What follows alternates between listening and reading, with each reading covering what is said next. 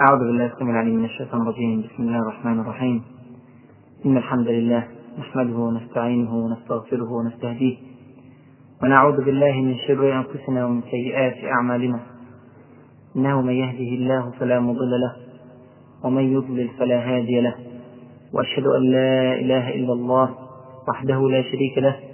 وأشهد أن محمدا عبده ورسوله. اللهم أصلح لنا ديننا الذي هو عصمة أمرنا. وأصلح لنا دنيانا التي فيها معاشنا وأصلح لنا آخرتنا التي إليها معادنا. واجعل الحياة زيادة لنا في كل خير.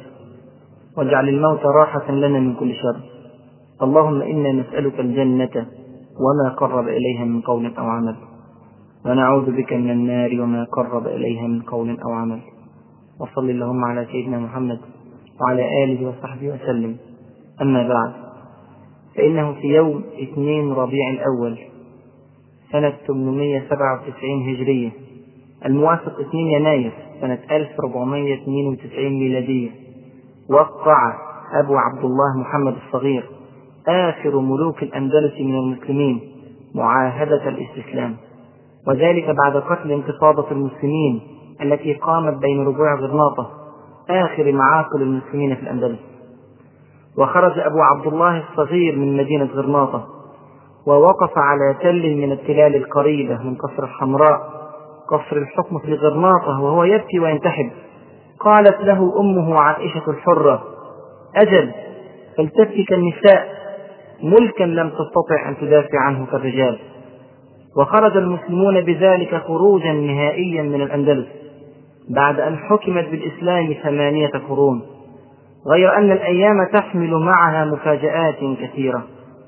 فتلك البلاد التي حكمت بالإسلام هذه المدة الطويلة لا يعيش فيها الآن من المسلمين إلا حوالي مئة ألف مسلم فقط.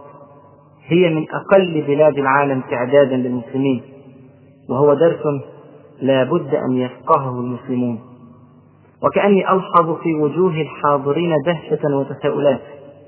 أشعر أن الزملاء يقولون يا دكتور أنت نسيت إن مجموعة المحاضرات دي خاصة بفلسطين ولا إيه؟ إيه حكاية الكلام عن الأندلس؟ أبدا والله لن أنسى ولن أنسى قضية فلسطين ولكن العلاقة وثيقة جدا بين قضية فلسطين الحالية وبين الأندلس الماضية من جديد ألحظ دهشة في العيون تظهر سبحان الله مع تباعد الزمان وتباعد المكان فإن العلاقة وثيقة بين الأندلس وبين فلسطين نعم وثيقة. وسنرى الرباط بينهما بعد قليل. ملحوظة في غاية الأهمية لتاريخ الأندلس. لماذا لم يعد للإسلام ذكر في هذه البلاد إلا آثارا قديمة وبعض المساجد التي حولت إلى كنائس بينما احتلت بلاد إسلامية كثيرة غير بلاد الأندلس؟ ومع ذلك لم يخرج منها الإسلام. احتلت مصر والجزائر وسوريا والسودان وليبيا والعراق ومعظم بلاد العالم الإسلامي لكن البلاد ما زالت مسلمة بعد الاحتلال الطويل. أما إسبانيا فالوضع فيها مختلف.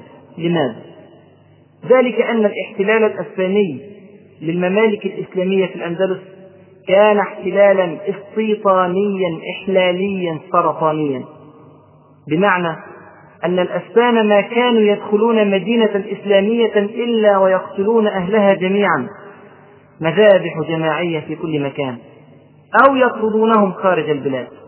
وهكذا مع الوقت يتحول سكان البلد المسلمون إلى شهداء أو لاجئين ثم يأتون بالأسبان من كل مكان يستوطنون هذه البلاد.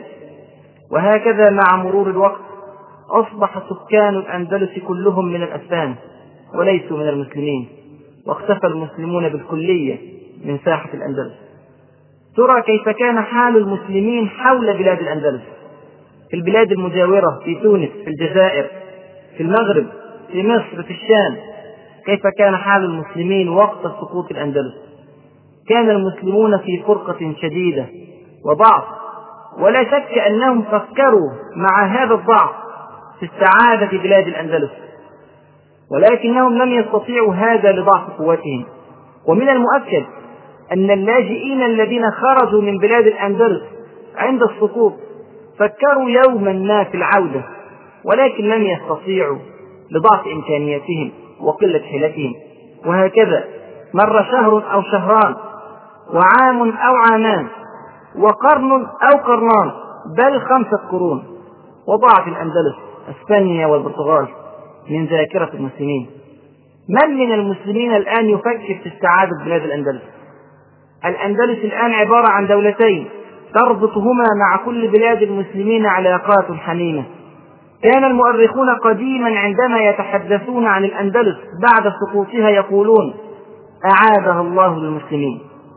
كما يتحدث مؤرخ فيقول فتح طارق بن زياد رحمه الله بلاد الأندلس. أعادها الله للمسلمين في سنة 92 من الهجرة. ذلك لأنها كانت دائما في الذاكرة. أما مع تقادم العهد فقد اختفت الكلمة كلمة أعادها الله للمسلمين اختفت من أفواه المؤرخين. انظروا إلى زيارة قام بها سفير مغربي للأندلس أسبانيا بعد سقوطها بأكثر من مئة عام. السفير اسمه الغزال الفاسي رحمه الله سفير سلطان المغرب إلى ملك أسبانيا كارلوس الثالث. زار في هذه السفارة مسجد قرطبة الجامع العظيم فقال عنه وهو من أعظم مساجد الدنيا في الطول والعرض والعلو. ومنذ عبرنا هذا المسجد لم تكثر لنا عبره مما شاهدنا من عظمته وتذكرنا ما كان عليه في عهد الإسلام وما قرئ فيه من العلوم وتليت فيه من الآيات وأقيمت به من الصلوات. وقد تخيل في الفكر أن حيطان المسجد وسواريه تسلم علينا وتهش إلينا من شدة ما وجدنا من الأثر. حتى صرنا نخاطب الجمادات ونعانق كل سارية ونقبل سواري المسجد وجداره. سبحان الله ما أشبه اليوم بالبارحة. الأندلس تتكرر من جديد. أين؟ في فلسطين. نعم نفس طريقة الاحتلال الأسلامي. قتل أو طرد للمسلمين. تحويل الشعب إلى لاجئ وشهيد. هدم للمباني والديار. وإقامة للمستوطنات اليهودية في كل مكان. عملية إحلال منظمة للشعب الفلسطيني بالشعب اليهودي. وإن ترك الأمر على حاله في تراخ وجعة من المسلمين فإن المصير واحد نفس مصير الأندلس. إذا تقادم العهد على عملية الاستيطان والإحلال فيصبح المكان مع مرور الزمان اسمه إسرائيل كما أصبحت الأندلس بعد مرور الزمان اسمها أسبانيا والبرتغال. إذا تقادم العهد على احتلال فلسطين فقد يأتي زمان يزور فيه المسلمون المسجد الأقصى كما كانوا يزورون مسجد قرطبة يقبلون السواري والجدران ويسمعون بآذانهم شكوى المسجد لهم. يقول أين المسلمون؟ يا إخوة قضية فلسطين قضية من أخطر قضايا أمة الإسلام. بل لعلها الأخطر على الإطلاق. قضية فلسطين أخطر بكثير من كل القضايا الداخلية والخارجية لكل أقطار الإسلام وهي بالتبعية أخطر من كل قضايا الأفراد الشخصية. قضية فلسطين هي قضية أمة تذبح وشعب يباد وأرض تغتصب وحرمات تنتهك وكرامة تهان ودين يضيع. يراها البعض قضية معقدة أشد التعقيد وهي بالنسبة لآخرين واضحة كالشمس في وسط النهار. الفارق بين الناس هو المنظور الذي ينظر به إلى القضية. أضرب لكم مثالا مشهورا ثلاثة مكفوفين أمسكوا بفيل كي يصفوه. أمسك الأول بذيل الفيل وقال إن الفيل طويل ورفيع. وأمسك الثاني بزلومة الفيل وقال بل طويل وسخين وأمسك الثالث بأذن الفيل وقال بل عريض ومطلق وصدقوا فيما يصفون على قدر علمهم. لكن هل وصفوا الفيل حقا؟ يختلف الأمر كثيرا حسب الزاوية التي تنظر منها إلى الموضوع. يذكرني أيضا برجل يريد إصلاح جهاز التلفزيون مثلا. فذهب وأتى بكتاب الإرشادات الخاص بالدفاية وحاول الإصلاح وبالطبع فشل ثم ذهب وجاء بكتاب المروحة. وحاول إصلاح التلفزيون. وبالطبع فشل. فذهب وجاء بكتاب السخان. وهكذا. وهو يتعجب من صعوبة القضية. وسبحان الله لو أمسك كتابه الخاص به لهان الأمر كثيرا. هكذا. بدأ المسلمون يحلون ألغاز قضية فلسطين فوجدوها في غاية الصعوبة. مرة تمسكوا بكتاب الإشتراكية والمعسكر الشرقي. ومرة تمسكوا بكتاب الرأسمالية والمعسكر الغربي. مرة يبحثون عن كتاب المجتمع الدولي والأمم المتحدة ومرة يتمسكون بكتاب القومية العربية. ومرة يتمسكون بكتاب مجلس الاتحاد الأوروبي. وقلما تمسكوا بالكتاب الصحيح لقضية فلسطين. القرآن الكريم والسنة المطهرة. تركت فيكم ما إن تمسكتم به لم تضلوا بعدي أبدا كتاب الله وسنتي. إنه من يعش منكم فسيرى اختلافا كثيرا. فعليكم بسنتي وسنة الخلفاء الراشدين المهديين من بعدي عضوا عليها بالنواجذ لذلك لما بعد الناس عن كتاب الله وسنة نبيه صلى الله عليه وسلم تخبطوا كثيرا وتاهوا وتشتتوا حتى من في قلبه حماسة للقضية ورغبة في الإصلاح وأمل في التغيير لن يدري ماذا يفعل حتى يؤدي ما هو واجب عليه. لن يدري لأنه لا يمسك بالكتاب الصحيح. ترى ما هو دور الشعوب في حل قضية فلسطين حلا صحيحا عادلا مستقيما على كتاب الله وعلى سنة رسوله صلى الله عليه وسلم؟ عندما تسأل المفكرين من أبناء الأمة المخلصين أو تسأل عموم الناس تكون الإجابات متباينة ومختلفة وكثير منها جميل ورائع. هناك من يقول أن الجهاد هو الحل الوحيد وعلى الفلسطينيين أن يستمروا في مقاومتهم وعلى الحكومات الإسلامية في مشارق الأرض ومغاربها أن تفتح الأبواب لجهاد اليهود. وهناك من يقول على العرب أن يتحدوا جميعا في كلمتهم ويقفوا أمام اليهود وقفة واحدة في مفاوضات واحدة بدلا من التجرذم في لقاءات متفرقة. وهناك من يقول على السلطة الفلسطينية أن تضع يدها في يد الفصائل المختلفة داخل فلسطين وأن يتعاونوا على طرد اليهود بدلا من تركيز السلطة على تحجيم قوة المقاومين للاحتلال. هناك من يقول لا بد من وقف التطبيع وقطع العلاقات مع اليهود سواء كانت علاقات سياسية أو اقتصادية أو أمنية أو ثقافية أو غيرها من العلاقات. هناك من يقول لا بد من الضغط على مصالح الدول الغربية وتوحيد الكلمة في اجتماعات الأمم المتحدة والمحافل الدولية وغير ذلك. هناك من يقول لا بد من تمويل المقاومة الفلسطينية بالسلاح الحقيقي بدلا من الحجارة ليستكملوا جهدهم بصورة أكبر وأشد. هناك من يقول لا بد للسعي لمحاكمة شارون كمجرم حرب وفتح ملفات صبرة وشتيلة وهذا جميل. ولكن هذا يوحي بأن من كان قبله كانوا من الملائكة سواء باراك أو نتنياهو أو رابين أو بيجن أو جولدا مائير أو غيرهم. كما نسي الناس أن شارون انتخب من عموم اليهود بأعلى نسبة إجماع منذ سنوات. حلول كثيرة جدا يذكرها المفكرون ويشعر بها عموم الناس. لكن سبحان الله جميع هذه الحلول تتفق في شيء واحد. تتفق في أنه ليس في مقدور الشعوب أن تقوم بها. أنا لا أخاطب الحكومات والهيئات الرسمية في هذه المجموعة من المحاضرات. أنا أخاطب عموم المسلمين الغيورين على القضية. أخاطب الدكتور والمهندس والمحامي ورجل الأعمال. أخاطب النجار والحداد والسواق والحلاق.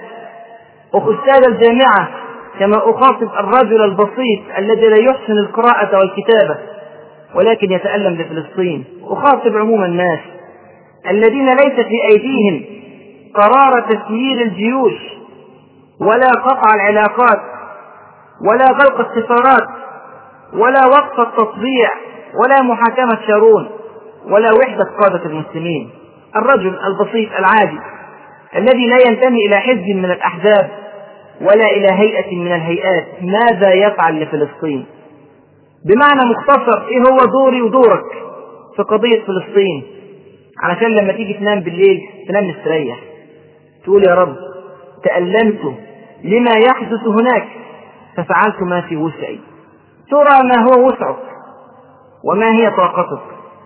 هذا ما نحاول الإجابة عنه في هذه السلسلة من المحاضرات إن شاء الله. مع الملاحظة أن الخطاب لأهل فلسطين سيكون مختلفا بالكلية. هذا الخطاب الذي أتحدث به الآن هو لمن لا يملك أن يجاهد في هذه الأراضي المقدسة.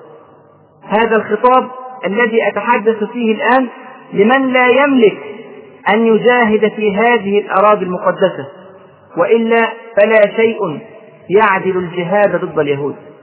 إذا أردنا أن نتحدث عن دور المسلمين عموم المسلمين في حل قضية فلسطين حلا على سنة الله وسنة رسوله صلى الله عليه وسلم فلا بد من دراسة المؤامرة الضخمة الكبيرة المرتبة والخطيرة. التي تدبر للإسلام وأهله وتدبر بالتبعية لفلسطين. مؤامرة ذات جذور قديمة وطرق عديدة وهي ذات المؤامرة التي حيكت للمسلمين على مدار العصور منذ بعثة رسول الله صلى الله عليه وسلم وإلى الآن وحتى يوم القيامة. وعلى المسلمين أن ينتبهوا.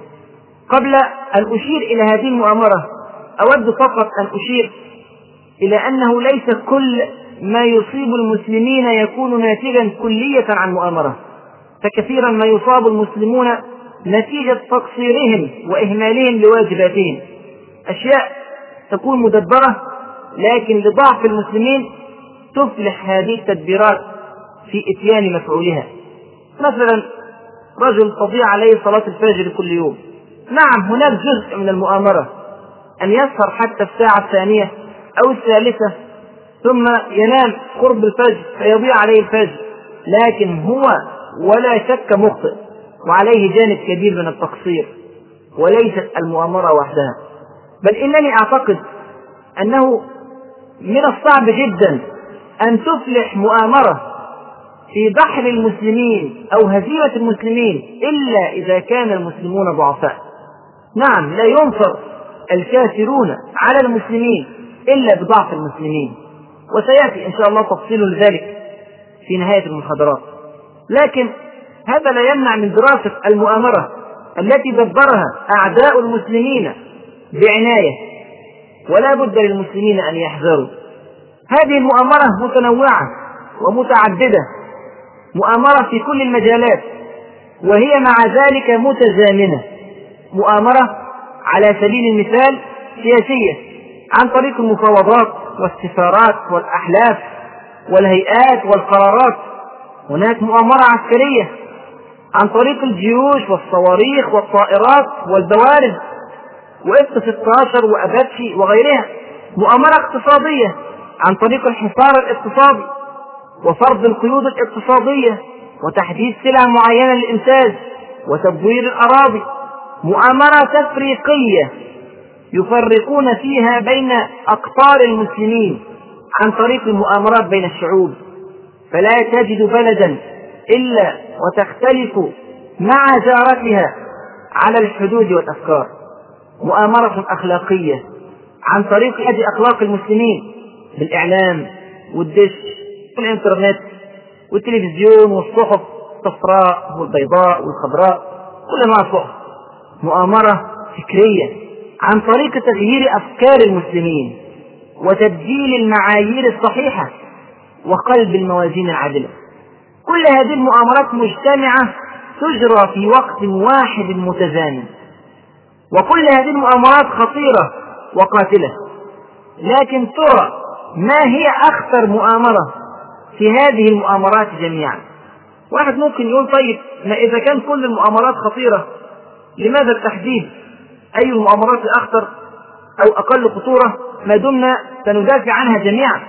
لكن انظر إذا همشت مؤامرة من المؤامرات وقللت من قيمتها ضاعت الأولويات عند المسلمين. فيصرف الأوقات الكثيرة في رد كيد المؤامرات الضعيفة ويتركون ما هو أشد. ولذلك يجب أن يبحث المسلمون عن أخطر المؤامرات ويوجهوا إليها طاقتهم مع عدم إغفال الرد على المؤامرات الأخرى. نرجع كده تاني نراجع وكل واحد بيسمع المحاضرة يحاول يختبر نفسه. أي المؤامرات أشد على المسلمين؟ أتراها المؤامرة السياسية أم العسكرية أم الاقتصادية أم التفريقية بين الشعوب والأفراد؟ أم الأخلاقية أم الفكرية؟ كثير من الناس من الممكن أن يختار المؤامرة العسكرية لأنها تفيد كميات كبيرة جدا من البشر في وقت سريع.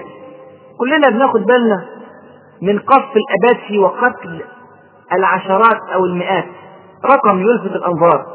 بعض الناس قد تختار المؤامرة السياسية التي تضيع الحقوق وتضحك على الشعوب وتقنع الشعوب أنها أخذت حقا وقد ضاع منها كل شيء. وقد يختارون المؤامرة الاقتصادية التي تجوع الأمم وتقتل الأفراد.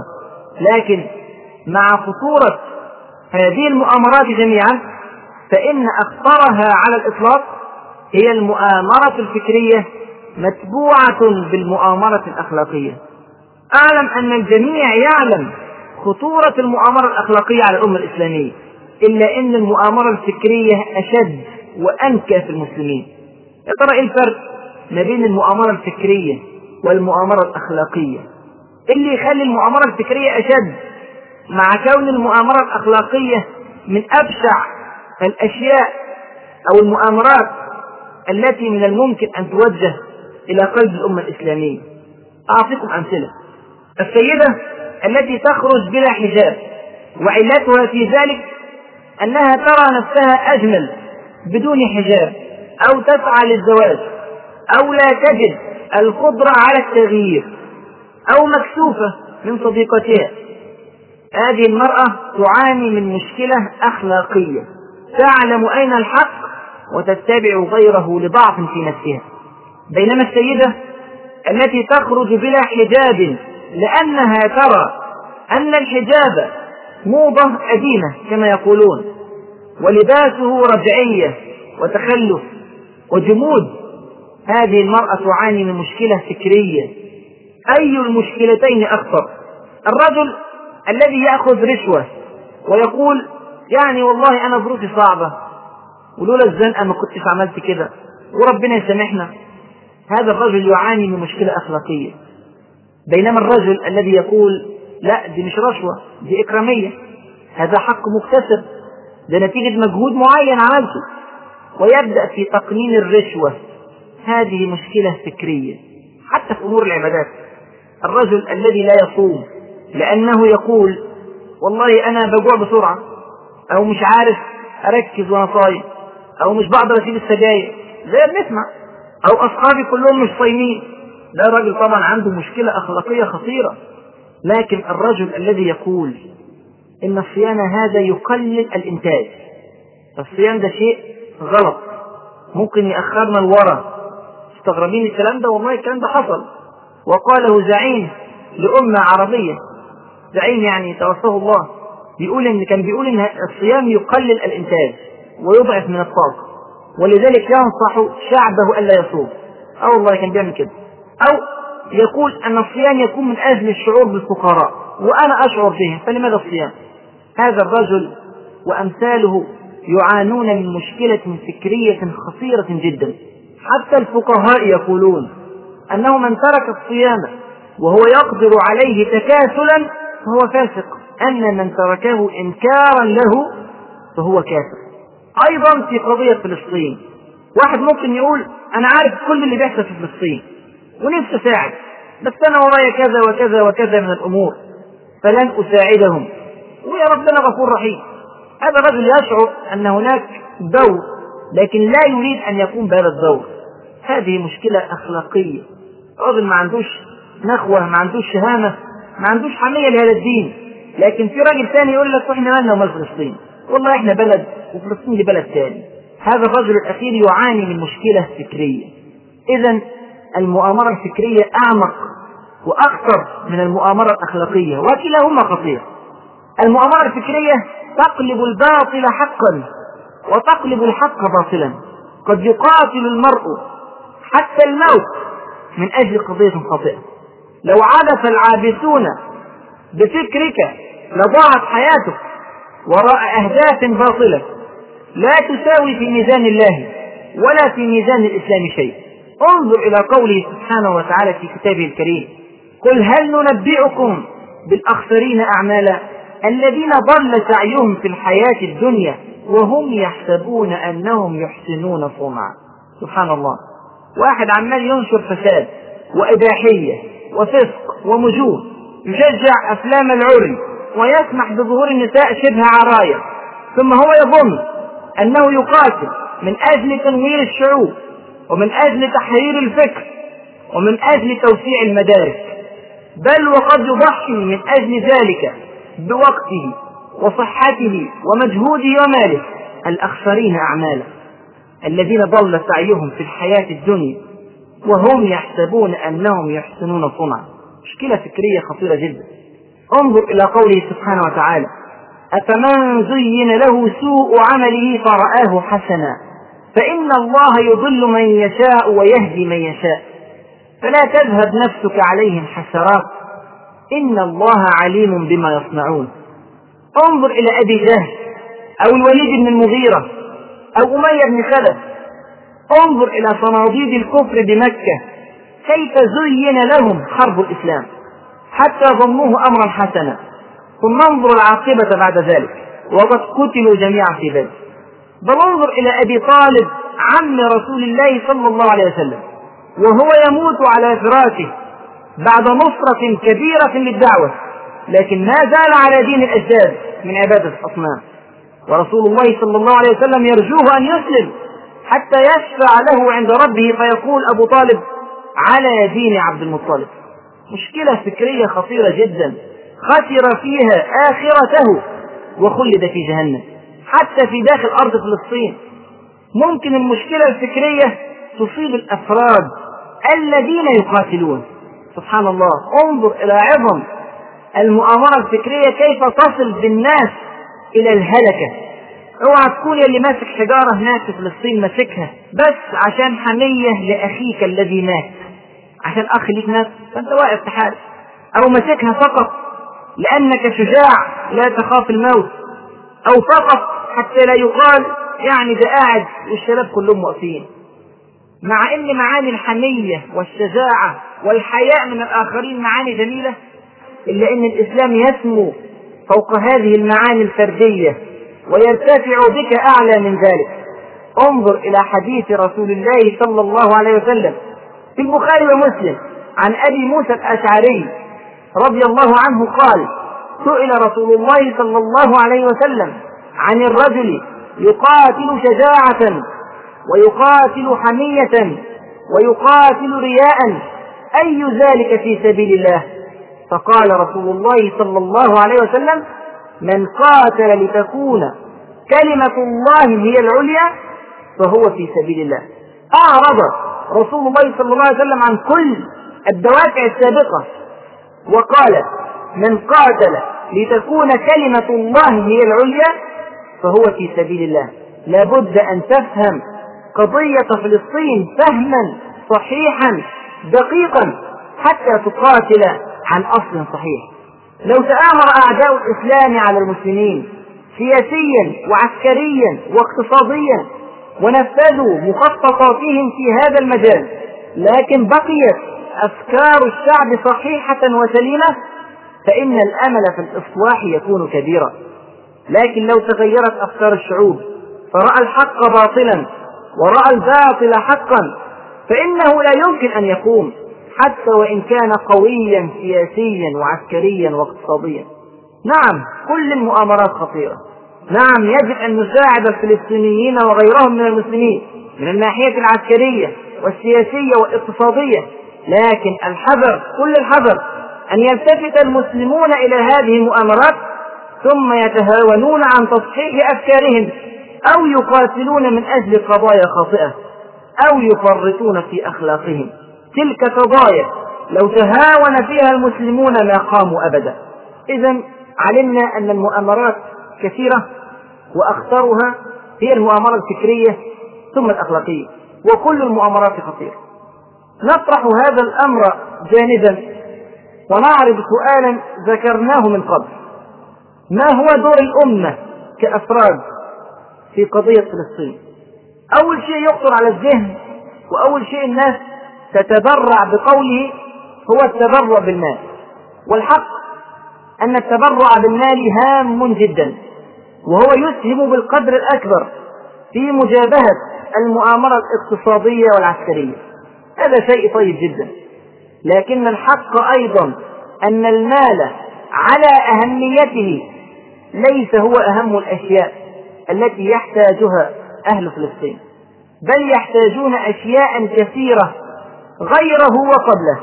الآن سأقول هذه الأشياء مجملة ثم نفصل فيها تدريجيا إن شاء الله. الأمر الأول الذي تحتاجه القضية الفلسطينية هو تحريك القضية بالمفاهيم الصحيحة وبسرعة. بمعنى الدفاع ضد المؤامرة الفكرية. الأمر الثاني الدعاء لأهل فلسطين بالثبات والنصر. والدعاء على من ظلمهم بالهلكة والاستئصال. طبعا بعض الناس ممكن يستغربوا يعني لماذا قدمت فهم القضية على الدعاء؟ لكن أليس من الممكن أن تدعو بشيء لا يرضى عنه الله سبحانه وتعالى؟ أو تدعو بشيء ليس في مصلحة القضية.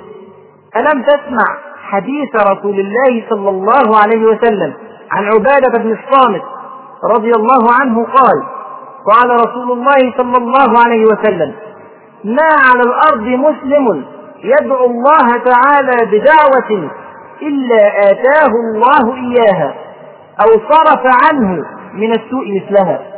ما لم يدعو باسم أو قطيعة رحم. فقال رجل من القوم إذا نكثر أي نكثر من الدعاء. قال صلى الله عليه وسلم الله أكثر. هذا الحديث رواه الترمذي. وقال حديث حسن صحيح. يعني قد ندعو بشيء فيه إثم يخص قضية فلسطين. مثلا رجل يذهب ليبيع أرضه فتدعو له بالتوفيق. طبعا هذا لا يستقيم. رجل يذهب ليقضي على من يجاهد في سبيل الله فتدعو له بالتوفيق. أيضا هذا لا يستقيم. والله فكرني حديث كانوا جايبينه في الصحيفة مع راقصة. تقول إيه؟ بتقول والله أنا قبل كل رقصة أدعو الله أن يوفقني في الرقصة الجديدة هي كده كده ربنا. طبعا الله سبحانه وتعالى لا يستجيب لهذا الاسم وهذه المعصية. أو زي اللي بياخد رشوة. وخايف حد يشوفه. فيقول إيه؟ ربنا يستر. يعني يدعو أن الله سبحانه وتعالى يستر عليه وهو يأخذ الرشوة وهو يرتكب المنكر وهو يفعل الفاحشة. يبقى لازم الأول نفهم القضية ثم ندعو بالدعاء المناسب. يبقى نرجع نحصي وسائل مساعدة القضية إجمالا ثم نفصل. أولا تحريك القضية بالمفاهيم الصحيحة وبسرعة. ثانيا الدعاء لأهل فلسطين وعلى اليهود ومن عاونهم.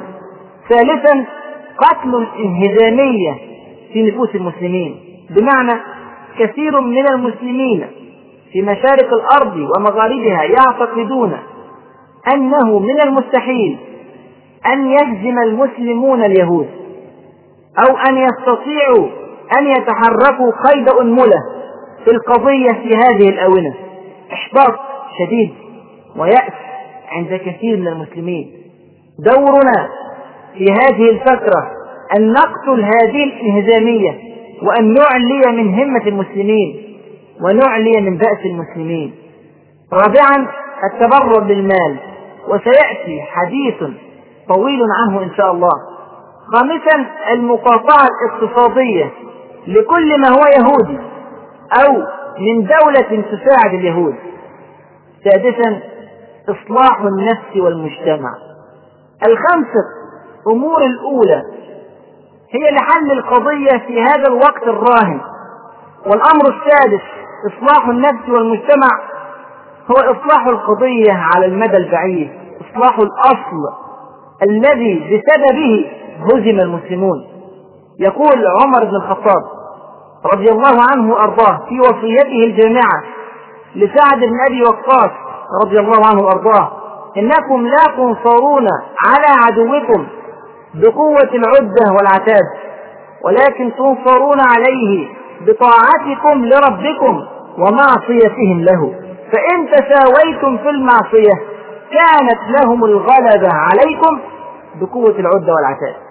نعم الأصل الذي أدى إلى كل هذا الانهيار في مقاومة المسلمين وأدى إلى انتصار ثلاثة ملايين أو أربعة ملايين أو خمسة ملايين من اليهود في فلسطين على مليار وثلث مليار في أرض واسعة وبقاع مترامية الأطراف. هذا السبب هو ضعف العلاقة مع الله سبحانه وتعالى وبعد الناس عن الطاعة وبعد الناس عن الكتاب الكريم والسنة المطهرة. هذه وسائل ستة وغيرها قد يكون كثير. نفصل فيها إن شاء الله الواحدة تلو الأخرى في هذه المجموعة من المحاضرات. أولا تحريك القضية بالمفاهيم الصحيحة وبسرعة.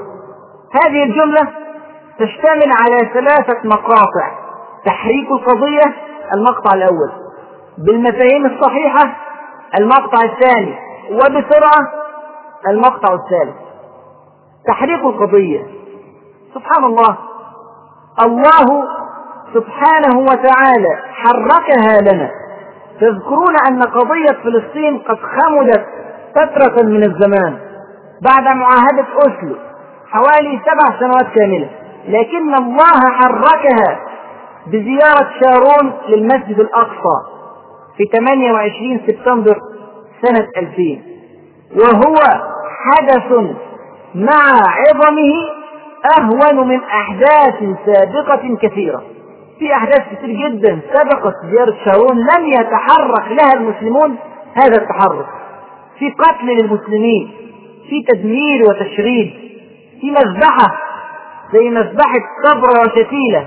لم يتحرك لها المسلمون مثلما تحركوا لزيارة شارون وهي أهون من قتل المسلمين لما زار شارون المسجد الأقصى.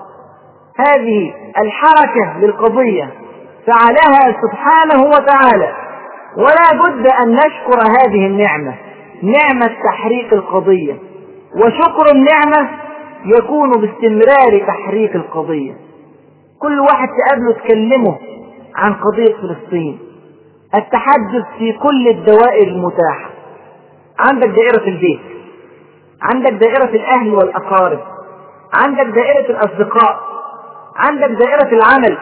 عندك حتى بعض الدوائر السطحية التي تلتقي بها قدرا دون ترتيب يعني قاعد مثلا مستني في عيادة الدكتور. قاعد تتكلم مع الناس اللي قاعدين في هذا الموضوع. راكب تاكسي. تتكلم مع سواق تاكسي في هذا الموضوع. راكب في قطر أو أتوبيس. جارك في المقعد. تتكلم معاه في هذا الموضوع. وبعض الناس لهم دوائر أوسع. من الممكن أن تكتب مقالا في جريدة أو حتى خطابا إلى بريد إحدى الصحف. تكتب مقالا في مجلة قائد في مدرسة أو جامعة. تخطب خطبة في مسجد إن كان لك هذا الأمر ميسر. أو على الأقل توعظ لخطيب بخطبة عن فلسطين. يذكر الناس فيها بالمفاهيم الصحيحة لقضية فلسطين. ممكن تنظم ندوة. ممكن تعمل صالون ثقافي.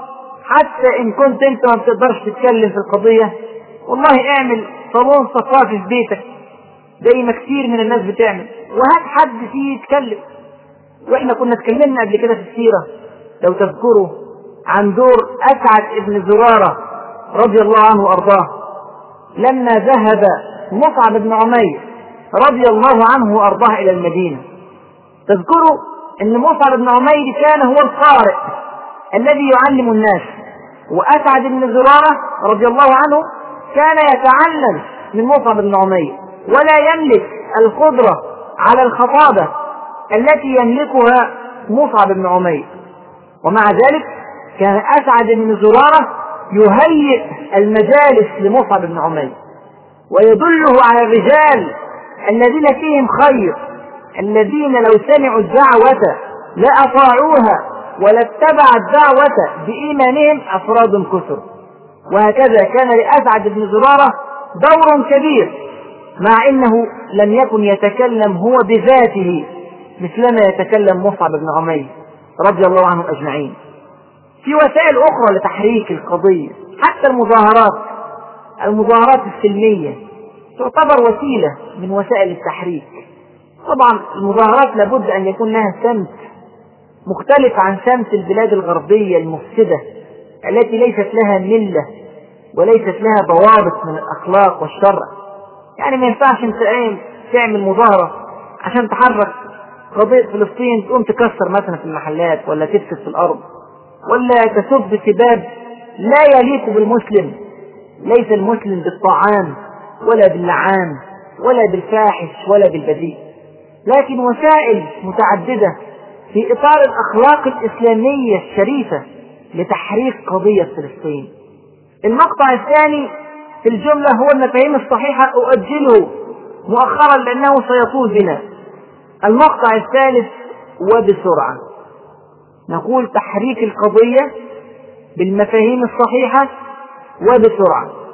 إيه حكاية بسرعة دي بقى. في ناس اشتهرت على لسانها كلمة أعدها نوع من الهروب. يقولون الزمن جزء من العلاج. يعني إيه؟ يعني مع مرور الوقت ستحل القضية. وهذا يا إخوة والله مخالف تماما للواقع. الوقت ليس في صالحنا ولا في صالح القضية الفلسطينية. ليس في صالحنا كأفراد في الكيان الإسلامي الواسع المترامي الأطراف. وليس في صالح القضية الفلسطينية. أولا هو ليس في مصلحة القضية الفلسطينية لأنه مع مرور الوقت يزداد الألم الفلسطيني وتزداد القوة اليهودية ويزداد التبجح اليهودي.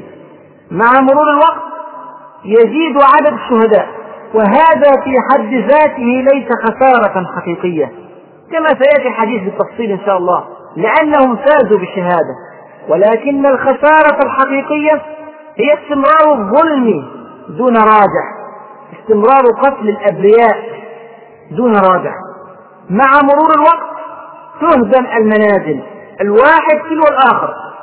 وتجرف الأراضي ويتزايد عدد من لا مأوى لهم. وبذلك تزيد أوراق الضغط اليهودية. مع مرور الوقت يزداد تعذيب الأفراد بل الأطفال. أي أيوة والله يا إخوان بل الأطفال واقرأوا مقال في جريدة الحياة اللندنية بتاريخ 19 7 2001 عن التقرير الذي أعدته المحامية السويدية برجيتا ألفستروم عن حجم الإرهاب الفظيع الذي تمارسه المحاكم الإسرائيلية بحق الأطفال الفلسطينيين وعن الأعمال الوحشية التي لا تصدق في السجون الإسرائيلية وبحكم القانون للضغط على أهالي الطفل وذلك يشمل السجن لفترات طويلة والجلد والصعق بالكهرباء والتقييد للأطفال. وما خفي كان أعظم. مع مرور الوقت تزداد المستوطنات وتزداد الهجرة اليهودية للأراضي الفلسطينية ويزداد الإحلال اليهودي للشعب الفلسطيني مع مرور الوقت يتناقص الغذاء والدواء والكساء. لغلق كل المعابر وكل الحدود. وبذلك يموت الشعب جوعا ومرضا. مع مرور الوقت يزداد عدد اللاجئين والمشردين والفاقدين للمأوى. مع مرور الوقت يزداد التجرؤ اليهودي على المسلمين. فنسمع عن أشياء جديدة ما كنا نسمع عنها في القضية من قبل. نسمع عن حركات اغتيال متكبرة لقادة بعينهم. نسمع عن عمليات اختطاف لأفراد بعينهم من عقر دارهم. نسمع عن ضرب للبيوت بالمروحيات والطائرات الأباتشي والاف 16 بل نسمع عن حديث على الملأ يناقش هل نقتل زعماء السلطة أم نتركهم هكذا. تبجح يهودي صارخ ورعاية أمريكية وعالمية لهذا الإجرام. حتى إن نائب الرئيس الأمريكي تشيني بمنتهى الوقاحة يصرح بأنه لا يرى بأسا في عمليات الاغتيال. ما دام هؤلاء الأفراد قنابل بشرية موقوتة مع مرور الوقت يحدث شيء خطير. أسميه إلف المأساة إلف المأساة. يعني إيه إلف المأساة؟ يتعود المسلمون على منظر دماء الشهداء ومنظر الجرحى بالمئات والآلاف ومنظر الأمهات السكالى ومنظر الأطفال الباكية المشردة. يتعودون على مناظر الهدم والتجريف والظلم والإبادة. فلا تتحرك القلوب كما كانت تتحرك ولا تزرف الدموع كما كانت تزرف. ولا تتأثر المشاعر كما كانت تتأثر. إلف المأساة.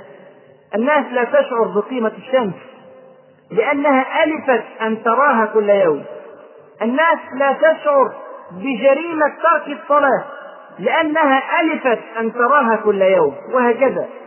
نحن نريد للقضية أن تحل قبل أن تحدث كل هذه الأمور وقبل أن نألف مأساة فلسطين.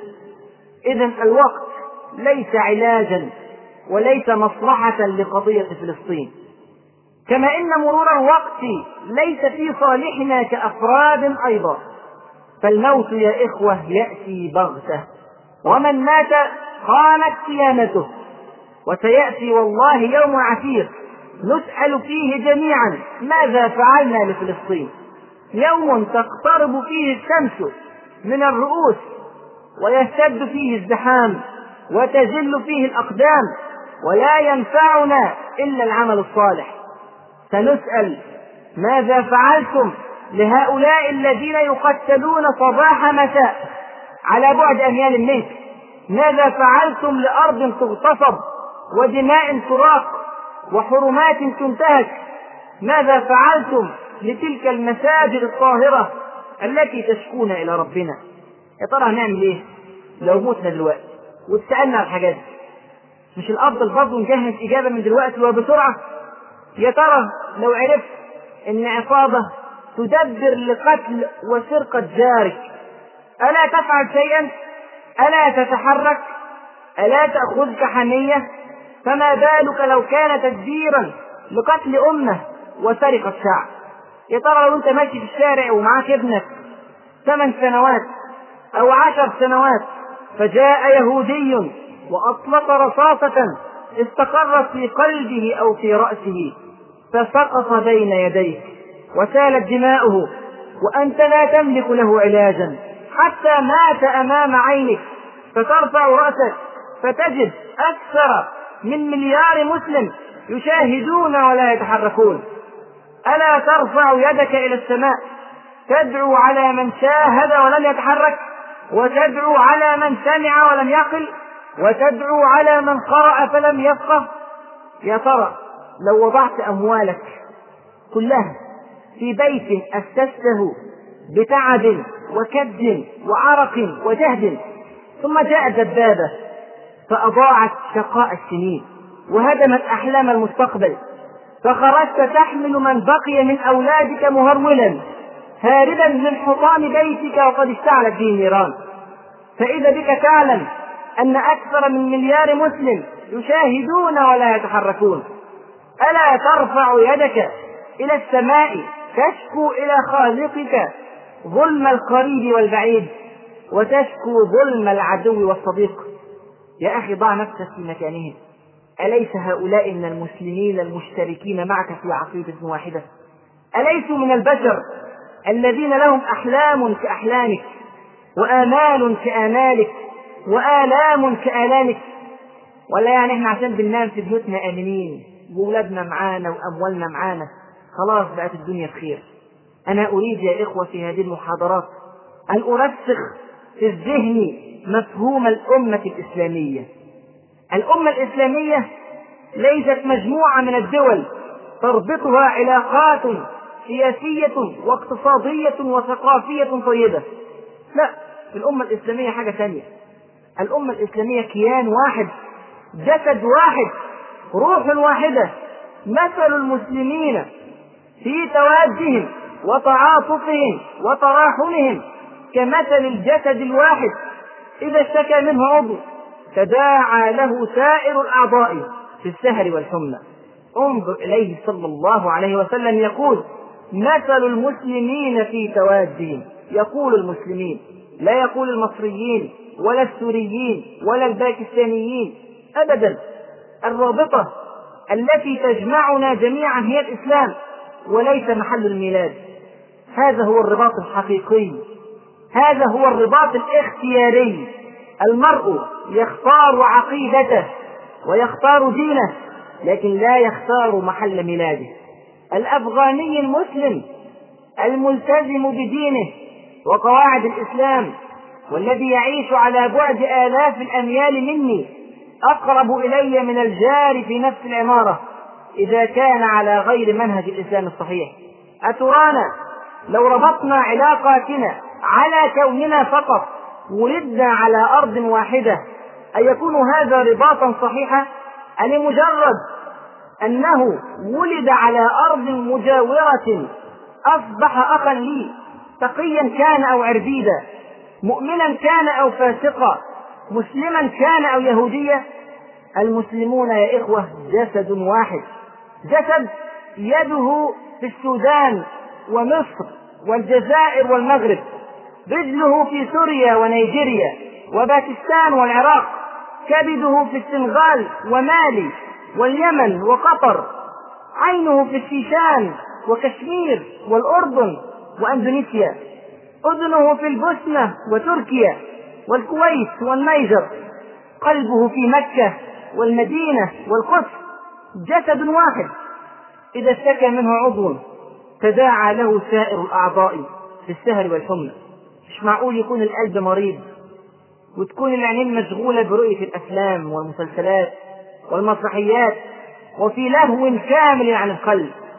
مش معقول يكون الكبد متهالك وتكون الأذن مشغولة بسماع النكات والألحان والمباريات والمشاكل التافهة. مش معقول تكون الرجل مقطوعة وتكون الإيدين مشغولة بعد الأموال وكنز الذهب والفضة المؤمن للمؤمن كالبنيان يشد بعضه بعضا. أعداء المسلمين يريدون أن يرسخوا في أذهاننا حدودا ليست بين الأراضي فقط ولكن بين القلوب والعقول أيضا. سياسة استعمارية مشهورة جدا. فرق تسد ودي المؤامرة التفريقية اللي اتكلمنا عليها في أول الدروس. أدخلوا في روع المسلمين أن تعتز كل بلد بقوميتها حتى يعتز الجزائري بنفسه ويعتبر نفسه غريبا عن المصري. ويعتز الأردني بنفسه ويعتبر نفسه غريبا عن التركي. وهكذا أدخلوا الفرقة في قلوب المسلمين حتى أصبح المسلم في بلد إذا ساعد مسلما في بلد آخر يعتبر ذلك تفضلا منه ومنه على الآخرين. أبدا يا إخوة هذه والله حقوق وليست فضائل. كالذي يدفع زكاته للفقير. هذا لا يجب أن يمن على الفقير بزكاته. الزكاة حق مكتسب وشرعي للفقير. والله قسم الأرزاق. فجعل الناس بين غني يعطي وبين فقير يأخذ.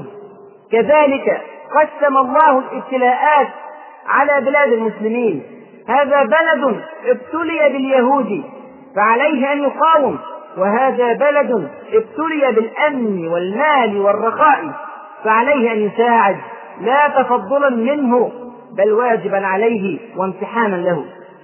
بهذا المفهوم مفهوم الجسد الواحد تستطيع أن تفهم حديث رسول الله صلى الله عليه وسلم الذي رواه الطبراني لا يقفن أحدكم موقفا يضرب فيه رجل ظلما. فإن اللعنة تنزل على من حضره حين لم يدفعوا عنه.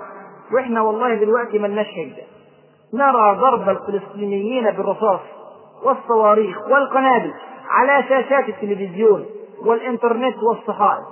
نراه حال وقوعه فلا عذر لنا.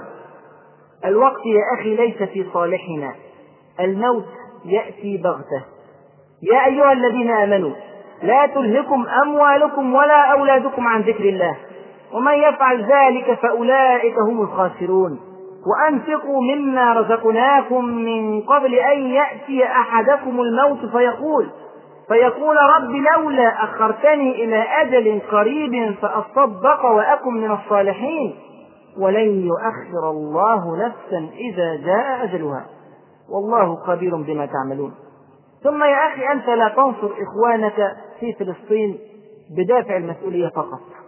إنه والله أجر عظيم وثواب جزيل ولا أقول جنة بل جنان. من كان في حاجة أخيه كان الله في حاجته. ومن فرج عن مسلم كربة فرج الله عنه بها كربة من كرب يوم القيامة. ومن ستر مسلما ستره الله يوم القيامة. إذا على المسلمين كل المسلمين عربا كانوا أو غير عرب قريبين من فلسطين أو بعيدين عنها في بلد إسلامي أو في غيره من بلاد العالم غير المسلمة عليهم جميعا أن يحركوا قضية فلسطين وبسرعة ولكن عليهم أن يحرصوا أن يحركوها بالمفاهيم الصحيحة على كتاب الله وعلى سنة رسوله صلى الله عليه وسلم. ترى ما هي هذه المفاهيم الصحيحة؟ التي نريد أن تترسخ في أذهان المسلمين. هذا حديث قد يطول أؤجله للقاء القادم. أقول قولي هذا وأستغفر الله لي ولكم وجزاكم الله خيرا كثيرا.